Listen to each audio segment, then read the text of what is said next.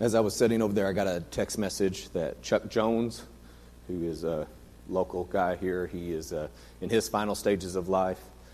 And, um, yep, Lindley, we're so honored to have Josie here this morning. And uh, we're going to dedicate her in a, in a week or two or three or four. And she's going to give a testimony again. You didn't get out of it, okay? But it's just amazing what happens when God's in control, when you let Him take over and you offer yourself as His tool and as His instrument. Dear God, we come to you now and we just ask that you just continue to bless us, continue to speak to us, speak to our hearts, our minds, our souls directly, dear Lord. And let us come away with the true meaning of your word this morning that you have planned for us. And then give us the opportunities, the strength, the encouragement to go out and to live it so that we may be your living examples on this earth. In Christ's name we pray. Amen. Amen. You may be seated. Yes. Trish Stilley died, correct? Yeah.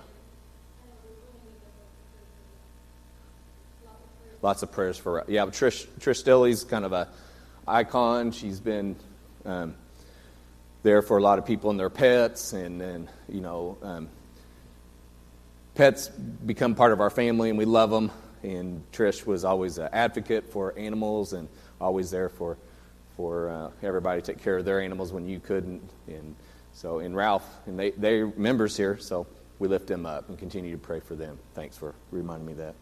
So um, we're going to continue talking about revival. Um, last week we talked about in order to have revival, we have to truly understand what revival means and uh, what the Bible lays out as the biblical de- definition and foundation of what a revival is and what's encompassed in a revival. And then this morning we're going to hit on, a, on a, another element. And this is kind of an element that uh, I think is pretty appropriate for the, for the times. Anytime we talk about revival, a lot of times we look outward. And I know in the older days, I've had the opportunity to preach some revivals. I preached a revival in a nursing home one time. I don't know if you guys know that or not. And, and it was a it was a four day revival. It was Wednesday, Thursday, Friday, and we finished up on a Saturday night. And one night they brought this lady in. It was a different crowd every night, and sometimes they were big, and just depends on what was going on. And and I was getting going and getting started, and they had brought this lady in, and they kind of put her in the back, and she was in a wheelchair. And she started saying, I can't hear what he's saying. And so she was like inching forward, and I would talk a little bit. She'd say, I can't hear what he's saying. And she kept inching forward. But they had brought in an oxygen tank that helped her breathe. And uh, the more she inched, the more taut that line got. And then right at it was kind of a it was kind of an emotional and climactic part of the sermon. That thing finally took all it could, and that was the biggest air tank I'd ever. it took three gals to carry it in, and that thing fell and hit that floor, and everybody jumped. We had three salvations right after that thing hit the floor. That's for sure. All right, but um, a lot of times when we talk about revival, we look outward and say, hey, you know, a lost world needs to, needs to come, and, and we'll show you how to do it. But today, the Bible kind of lays out how revival starts, and uh, it's strange, and it's almost uh, kind of a gut punch, is that the Bible teaches that in order for us to go out and be instruments of change, to be instruments of love, mercy, and grace, we have to first be witnesses of that stuff. And we have to be witnesses of Jesus' love. And a lot of times today we get into these, we will call them um, conversations, okay? And uh, social media kind of helps you get into conversations with people, all right? And sometimes they get heated, and sometimes you get a bunch of people that you never heard of start jumping in, and next thing you know, the whole thing's blown up. And that's kind of how we tend to communicate a lot of times. A lot of the communication is not done face to face. There's no example. You sometimes you're like trying to figure out, well, who is this person? I've never heard of them. And you're looking, and, and, I, and it's just craziness. And the point gets lost, and then there's just a bunch of emotions that get fed. And here's the, here's the, the reality of the situation is that you just get pushed further into your corner of belief. So where you started from, nobody changed your mind. You ever been changed by a Facebook post? Anybody's ideas or theologies or the way you live ever been changed by a, by a Facebook meme? Has that ever happened in the history of the world? No, right? Okay.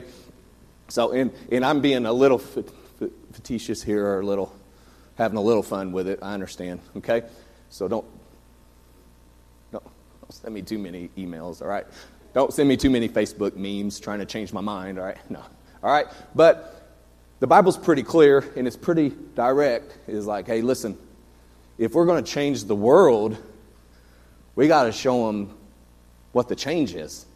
I mean, it's hard to it's hard to project love when you're projecting love in an angry way. All right? So, I'm going to be out of Second Timothy, and you got to remember what this book is, what this letter is. This is a letter written to it's, you know, from Paul to Timothy, who he declared to be his son. Timothy was a young guy, was a young preacher, and uh, he gets these letters from Paul, these letters of encouragement, these letters of uh, instructions, and there's a lot of teaching going on inside of these. And this is, if you read the book of Timothy, both books of Timothy, you come away with a pretty good understanding about what's supposed to happen in a church. How do you grow a church? How do you change a community through a church? And there's a lot of instruction. These books are really, really well written, of course, and there's just stacked full of instruction and theology.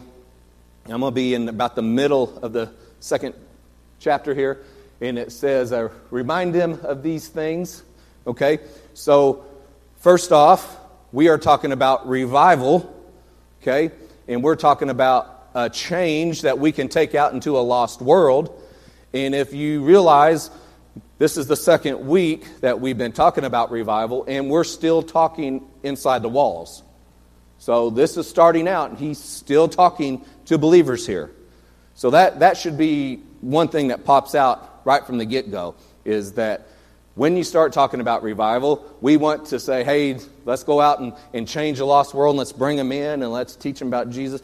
But the underlying point that is being made here is that we have to first have an inside revival before anything can break out the walls into a community revival, into a world revival. It has to start here. And the old fashioned saying is if you want to change the world, look in the mirror and change that guy first, or that gal first.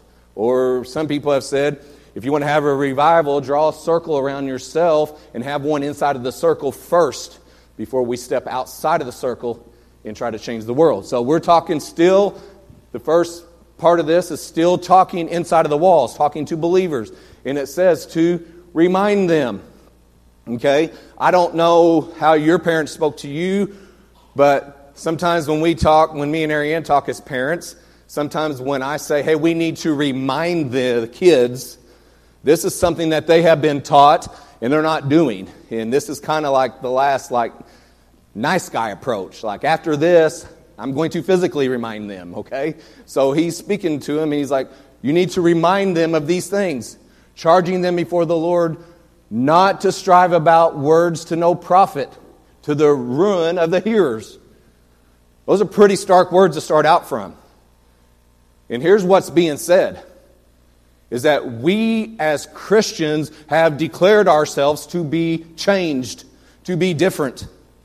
And here's what you need to ask yourself. Here's what I'm asking myself this morning is that if I'm looking around the world and I'm looking around at a lost world and I don't see a difference between the way that I handle trials and tribulations and the way that the world handles trials and tribulations, then I might want to start inside the circle and say, hey, there needs to be something going on with me before I can ever suggest a change to somebody else. Okay? I mean, I'm not saying that we have to be perfect. I'm not saying that we won't mess up and we won't let people down, but our approach, our theological, our foundational approach, our attitude about things has to be different. And if our verbiage, if our conversations are exactly the same stuff that's going on out in the world, we're not going to change anybody. We're not going to be identifiably different than the rest of the world. And so if you're seeing an argument of rage and hate, and I jump in with more rage and hate, what are you going to think about me? That I'm full of rage and hate. Who's going to see grace, mercy, and love in me? Who's going to be seeing any kind of identifiable change from Jesus Christ in me? And that's what it's saying. Is that a lot of times we strive around about, we put out all this effort for all these words and all these conversations that absolutely have no profit in them. And if you work and work and work and give out a bunch of effort for no profit, what good is it? And then it says there, adds this one. Not only is there no profit, but it actually ruins, it actually hurts the attitude of the hearers. And if sometimes you see people who you've tried to get to come to work or to church that you work with or that you live around, sometimes what they say is, oh, yeah, I went to church and there was nothing, a bunch of hypocrites there. You know, you get that kind of stuff. And what we need to understand is, yeah, you know what? There are a bunch of hypocrites in church. But we are hypocrites that hopefully have been changed, okay? And that we can show identifiable factors that we have been changed by Jesus Christ. Because if we don't, if we just chime in like the rest of the world, then it actually says that we can ruin the hearers. Okay? So then it goes on. And we're going to backtrack a little bit, get some foundational stuff. Remember that Jesus Christ, the seed of David, was raised from the dead according to my gospel. So this is some underlying instruction being given to Timothy. And this is what we need to build all actions, all conversations, everything that's inside of our life. And this is a point that I keep continually making to you and me, myself. This is the underlying foundation. This is the teaching is that every single thing that we do has to reflect that Jesus Christ is the answer to everything that was ever proclaimed in the Old Testament about curing sin, reaching the divide between God and man to be eternal life, the answer to all those problems that were laid out in the Old Testament, the answer to everything that was laid out in the New Testament, the answer to everything that is ailing the world right now? The answer is that Jesus Christ, who was the seed of David, meaning the promised Son of God, from way back in Genesis 3:15 we find the promise of Jesus Christ and it says was raised from the dead according to my gospel because he is Jesus Christ the risen son of God. And everything that we do here has to be built on the foundational theology that Jesus Christ is the way, the only way to get to God. Nothing happens unless it goes through and it glorifies Jesus Christ. And our lives have to be built on that theology. Our lives have to project that promise, that change, that nothing else can happen, nothing good in this world can happen except that which is built on Jesus Christ. You can't build on any other thing except the foundation, that which is already laid, which means that it was laid before the world was ever created, Jesus Christ, the Son of God. He is the Son of God. He is our Savior. He is our pathway to God. Nothing else happens except through Jesus Christ. Amen. There you go. Thanks. All right. And it says, For which I suffer. Now, here we go. This is one thing that you're always going to get with Paul, and he's going to remind you that life is real. Okay? And this is coming from a guy who is writing this. Now, understand he's writing this in chains. So, as he's writing, I'm sure that as you read these letters and as you read these words, I want you to hear as the pen is being written, I want you to hear the rattle of the chains, not chains of bondage that are self inflicted like most of us are, but this is bondage because he is being, he is suffering just like the evildoers, but he's doing it even to the point of chains. Can you hear the chains as he's writing the letter to us? Because he is a soldier of Jesus Christ. And here's the thing you will suffer. You will suffer. You're going to suffer in this world, you're going to be persecuted. Jesus Christ says they're going to persecute you because of me and you should glorify in the persecution because if you're being persecuted for your faith, it means that somebody has seen something in you that identifies your faith in Jesus Christ. Therefore, you're worthy to be persecuted because of your faith and reflection of Jesus Christ. Does that make sense? If you never get persecuted, it might be because Aaron doesn't reflect anything of Jesus Christ. So nobody has to persecute me because they don't even know I belong to Jesus Christ. Make sense to us? And it goes on. It says, This is a faithful saying. This is something that Paul writes all the time. And when he says these words right here, get your underlying out or, or whatever you do. If you don't write in the Bible, mark these words down or make these, put these in your memory. For if we died with him, if we accept his sacrifice at Calvary and we put our sins to death in Jesus Christ, then it says that we shall also live with him. That is the promise.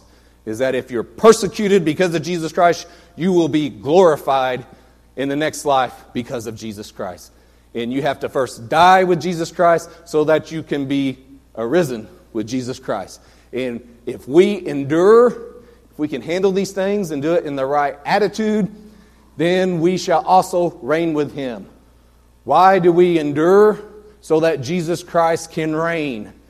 And we stand on the promises of Jesus Christ because he will not leave us behind, but he will bring us through and we will reign with him as he lifts us up. And it says, if we deny him, he also will deny us. If we are faithless, now, man, there's, there's kind of a strange twist in the words there. If, he, if we deny him, then we don't belong to him. We don't get the privileges of belonging to him. And if we are faithless, because you see the, you see the negatives on the first sentence, if we deny him, then he will deny us. All right, there's the, there's the negatives, but listen to this. But that doesn't change the character of Jesus Christ. That's what these next scriptures are saying here. Because if we're faithless, if we deny him because we have no faith, because we can't endure, we can't do the things that are required of us in this life, he's still faithful. Did you hear what I said? He's still faithful. Here's what's being said, and it's echoing what Larry said just a second ago. It doesn't matter what happens in this world, it does. Don't hear me wrong, it does matter. Okay? But Jesus Christ is still the King of Kings. God is still in control. We know how the story ends, right? Here, here's I, if you don't, I'm gonna let you, I'm gonna. Here's a spoiler alert. You ready? We win. Okay, we win. There's the deal. And it doesn't matter if your neighbor loses their faith, if your personal faith, um, the, the person that you look to to encourage your faith, or someone that you model yourself after, if they even lose their faith and it hurts your faith, here's the thing Jesus Christ is still faithful. Regardless of what happens in this world, regardless of all the horrible things that happen in this world, Jesus Christ is always faithful. His promises will come true. There is not anything that he can do that can deny himself. He can never change his character. We see good men fall down all the time because the best of men are men at best, right? And everybody makes a mistake. Everybody lets you down. Everybody will hurt your feelings. Everybody will say something that you don't agree with. Some people will shock you to the point to where you're like, I can't even worship with that person anymore. I get it. I understand it. But here's the thing Jesus Christ is still faithful. Through all the bad, through all the good, Jesus Christ is faithful. He is a faithful Savior. Why? Because He cannot change who He is. He is God the Son, Jesus Christ. There's not anything that can change it. And here's the good news about that not anything the world can do to change it. Nothing can change that Jesus Christ is our faithful Savior, Son of God. And here's what we need to understand in the good times and the bad times, when it's in season, when it's out of season, when it's popular, when it's not popular, when it's being protested, when it's being encouraged, anything and every side of any situation, we are declared to preach the word. In season, out of season, be ready, convince, rebuke, exhort with patience and with teaching. When somebody's mad at you, guess what we continue to do here? Proclaim that Jesus Christ is the Son of God. When a ruling comes down that we don't agree, agree with, guess what we do? We still preach the Word of God. When the world is rolling and we couldn't be happier and we couldn't be more satisfied with how things are going, guess what we do? Preach the Word of God. That is our constant here.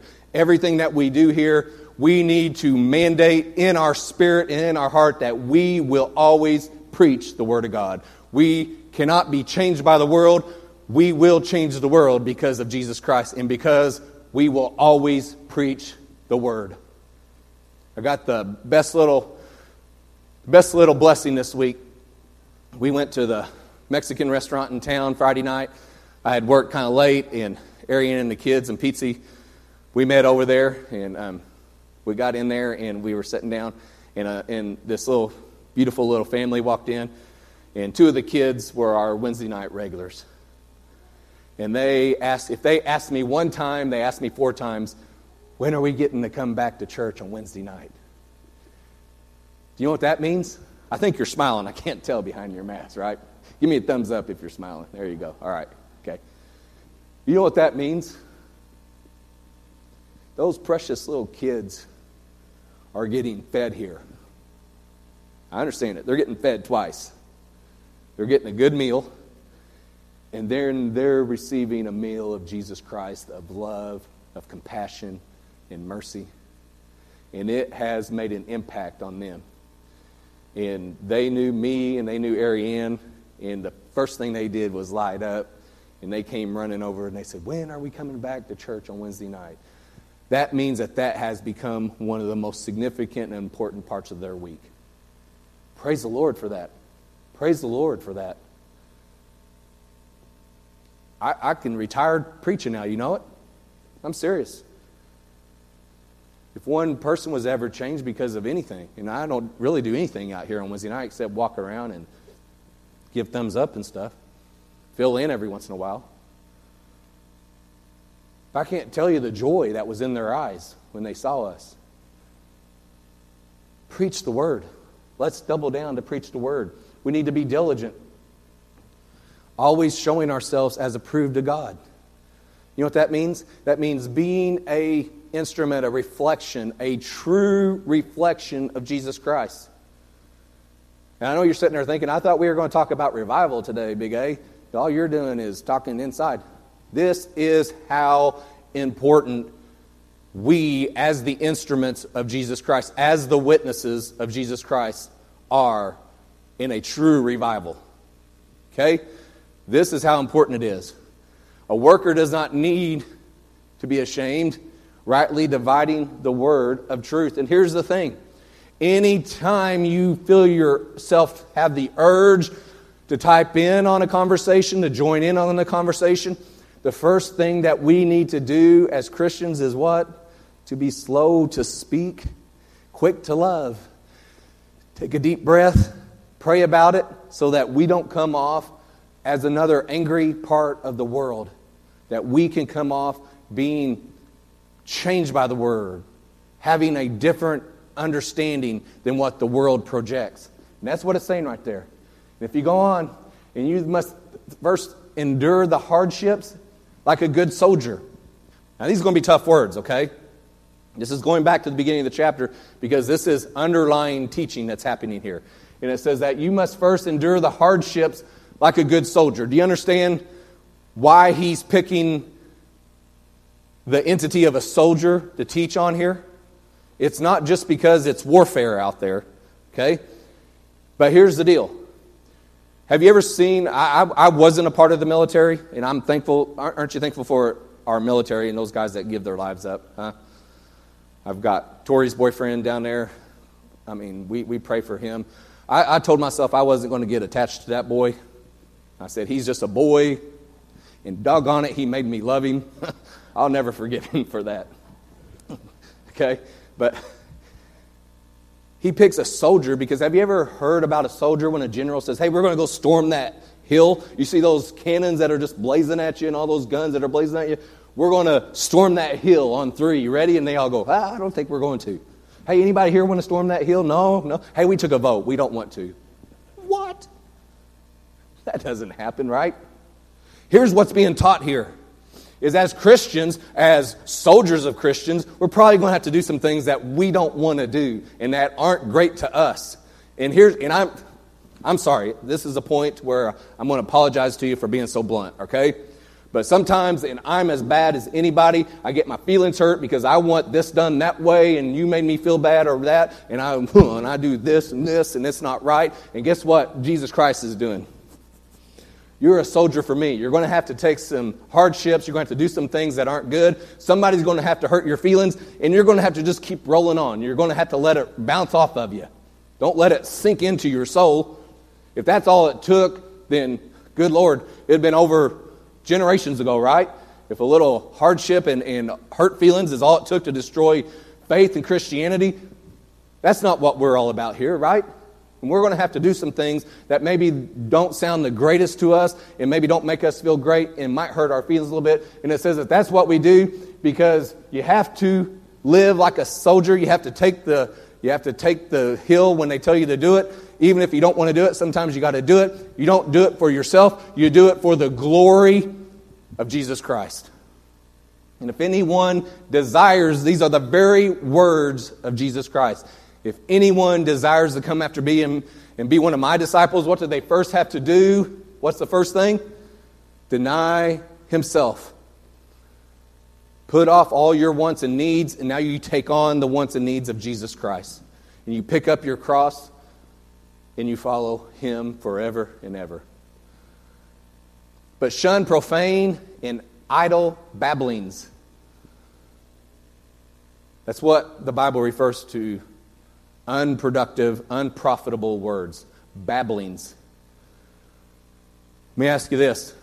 Anybody heard any babblings recently? Hmm. Well, they will. And, and here's, here's, the, here's the process, okay?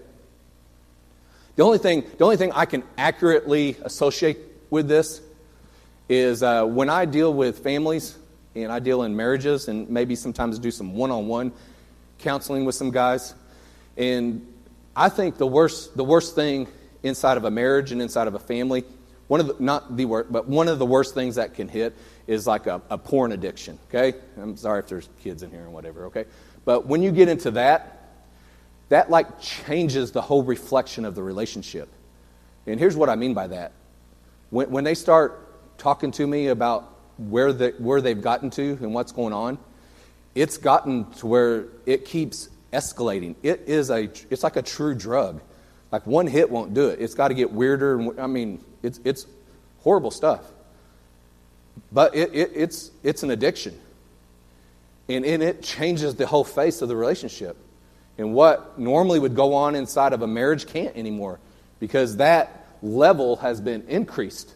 And now the, the, the hit, the high that they got to get, it's beyond anything. I mean, it, it's, it's a terrible addiction. And it is so destructive.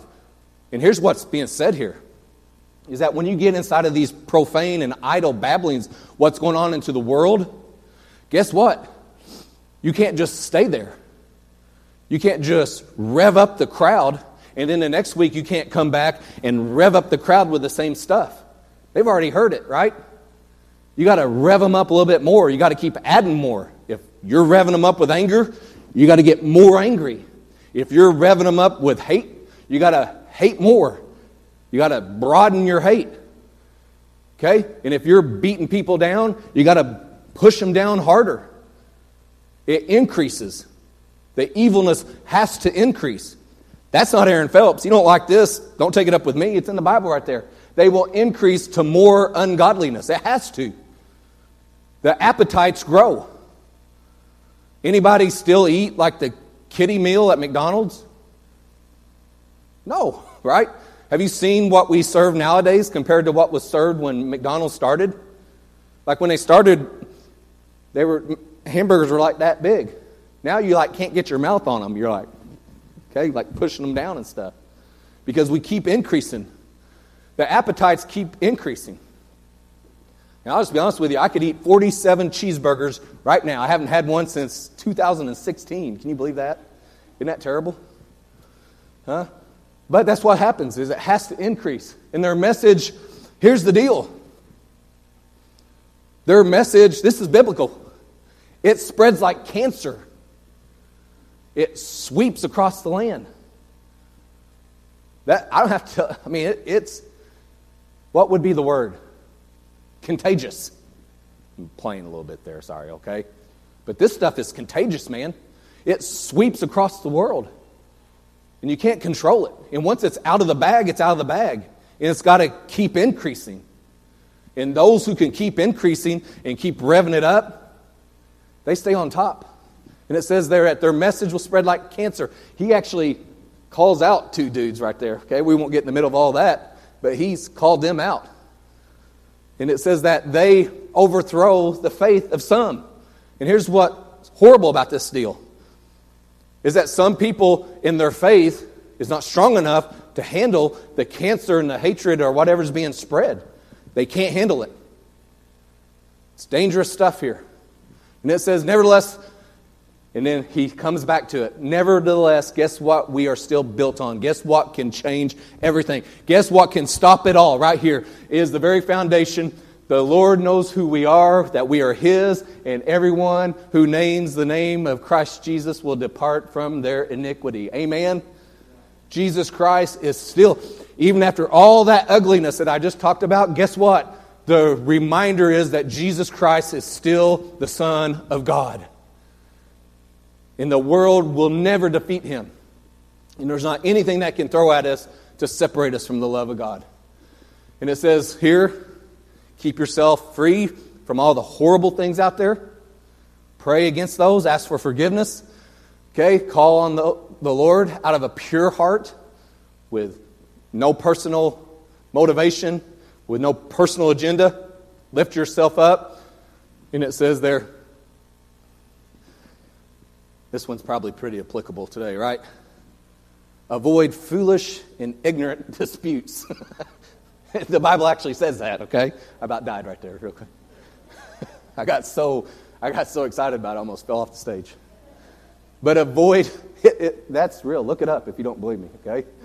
but avoid foolish and ignorant dispute. That's almost like saying the word Facebook in Scripture right there, right? Sorry, I tickle myself sometimes. Why? Why do you want to avoid that stuff? Guess what? All it does? It generates strife. Really? it really does? it does. Okay? All right, I gotta. I gotta collect myself. This stuff's too good, right? It's too good. It's too true. We're hum, uh, Aren't we so predictable? Are humans predictable or what? Huh? And then, and then you subsect us into men. Are men predictable or what? Isn't that terrible? All right. I broke my thing. I laughed so hard. Okay? And a servant. Now, now listen, here's, here we go. Okay? Now that we've beat ourselves up and, and we've reflected really, really hard here, okay? Then here it comes. Here's the true teaching of revival. And a servant of the Lord must not quarrel. Okay? You can't be that guy or gal. You can't be that guy. You can't be a you can't be a fighter, you can't be an instigator. Not be a reflection of Jesus Christ. It can't happen. Now, does that mean that you shy away from falsehoods? No. You just saw where he called out two dudes, right? I mean, he called them by name. He didn't give a nickname or allude to them. He called them out. And it says that you have to not quarrel, but speak in a way that is gentle to all. Treat everybody gently. Okay? Able, and you have to do it in such a way that you don't make them hate you, you don't make them scream back at you, but you can actually teach. And again, guess what you have to have as you're doing this? Isn't that a terrible word right there? Patient. In humility. Whew, that thing's on shortage right now, isn't it? Humility. Correcting those who are in opposition. And then here it is Here's what I really need you to hear today. I built this all up for this one point right here. And this is scripture. This is not Aaron Phelps. This is scripture. Look it up. Okay? If God perhaps will grant them repentance. Did you get it? You see what happened there? I'm going to read it one more time for you, and then we're going to make the point. If God perhaps will grant them repentance. Who gives repentance? Who grants repentance? What's it say? God, right? We seek it, we ask for it. But who grants it? Did it say anything about us granting it? And here's why that's important because we know that, right? We don't grant repentance, that's not our job. Okay? Are you sure that we understand that? Because here's what the way that it breaks down with the words, we need to understand that. So that they may know the truth. Why do we want them to have repentance? So that they may know the truth and they may come to their senses and escape the snares of the devil, having been taken captive by him to do his will. So here's what's happening here repentance, that word that was just used when we go back here, there it is, repentance right there. God will grant them repentance. Repentance is the Greek word metanoia. Metanoia means not just to be sorry, not just to be remorseful for what has happened. You're not just being sorry for what I did. We're not children anymore. We are spiritual adults. We don't just come up and say, I'm sorry. Oh, that's okay. That's not how it works. We have to truly be remorseful. What's it mean to be remorseful? Is that you actually have a change of mind. Your attitude, your thinking, the way that you perceive things have to be changed if you're truly remorseful. Otherwise, you're just playing the con that you played when you were six years old on your grandma, right? Who would forgive you for anything. Right, Connie? I know you're a grandma, right? You ever hold a grudge on one of those grandkids? Absolutely not, right? Too cute. Absolutely. There you go. Okay. So, what I do? Hit a bunch of words there? Okay. So, the truth can only come through repentance. So, if you want someone to understand what we declare to be the truth, do you pound it into them with a fight and with a quarrel and with hateful words? Absolutely not. You present it in a way that they are remorseful. And they are remorseful to the point that they have genuine change of mind, and then the truth becomes apparent to them. And who makes that possible? Not us, but God. It can only be granted by God because of the work done at Calvary by Jesus Christ, and it's delivered to each and every one of us on earth through the Holy Spirit. It's not done because we yell at people or that we scream at people. In fact, it's not done through us at all.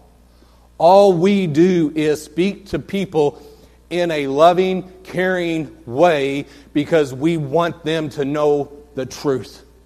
And the truth becomes obvious to them when they become remorseful and they ask for forgiveness and they have a remorse, remorseful attitude to the point to where that they change the way that they think, and then the knowledge that comes only through Jesus Christ comes to them. And in fact, it's backed up. Jesus Christ, when Peter had a remorseful heart, did he leave him there? No, he said, This came, this is a, blessed are you, Peter, for flesh and blood has not revealed this to you. No man argued with you. Do you realize what you did was wrong, Peter, when you denied Jesus? He knew that. He had a remorseful heart. It changed. And then, but who made it evident to him? Not flesh and blood, but it was real, revealed to him by God the Father. All true knowledge comes from God, brought to us by Jesus Christ through the Holy Spirit on an individual basis. Galatians says that Jesus that God is happy to reveal his son in me that I might preach among the Gentiles. I did not immediately confer with flesh and blood. Where did the knowledge, where did the truth come from? God. Revival is a God given change. But that doesn't mean we tap out and say, all right, God, go for it. Let's have revival. There's a lot on us. But we have to do it in the correct way. We have to be different than the rest of the world. We can't be more angrier than the world. We can't be more despicable than the world. We can't be sadder than the world. We can't be softer than the world. We have to have a gentle, loving spirit. If you act out of love, you won't go wrong. True Christian love you won't go wrong. This is a tough sermon. This was a tough one to write. I was going to be honest with you, I pushed it off all week because I didn't really want to get into it because I knew what was into it. I didn't want to have to hear those words in my own head. It's tough. It's a tough time. So I'm going to ask you to stand this morning.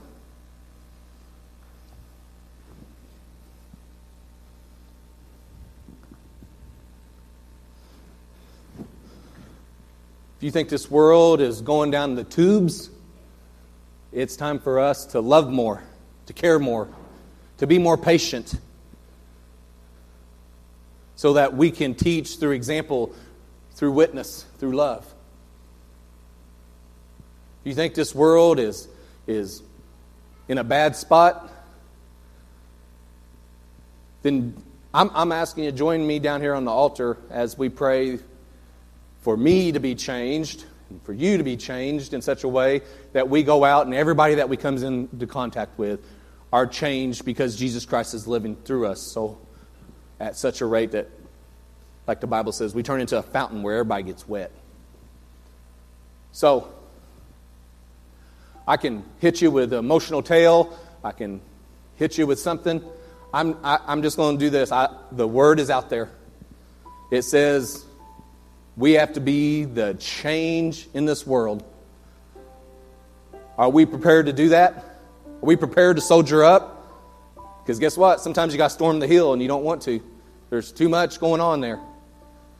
So I'm asking you this morning if you don't feel like coming up, stay there, kneel down where you are, just pray where you are, or whatever. But let's be the revival, but it has to start with us on a personal level so that we can be the witness, the living example of Jesus Christ in the world. I open up the altars to you this morning.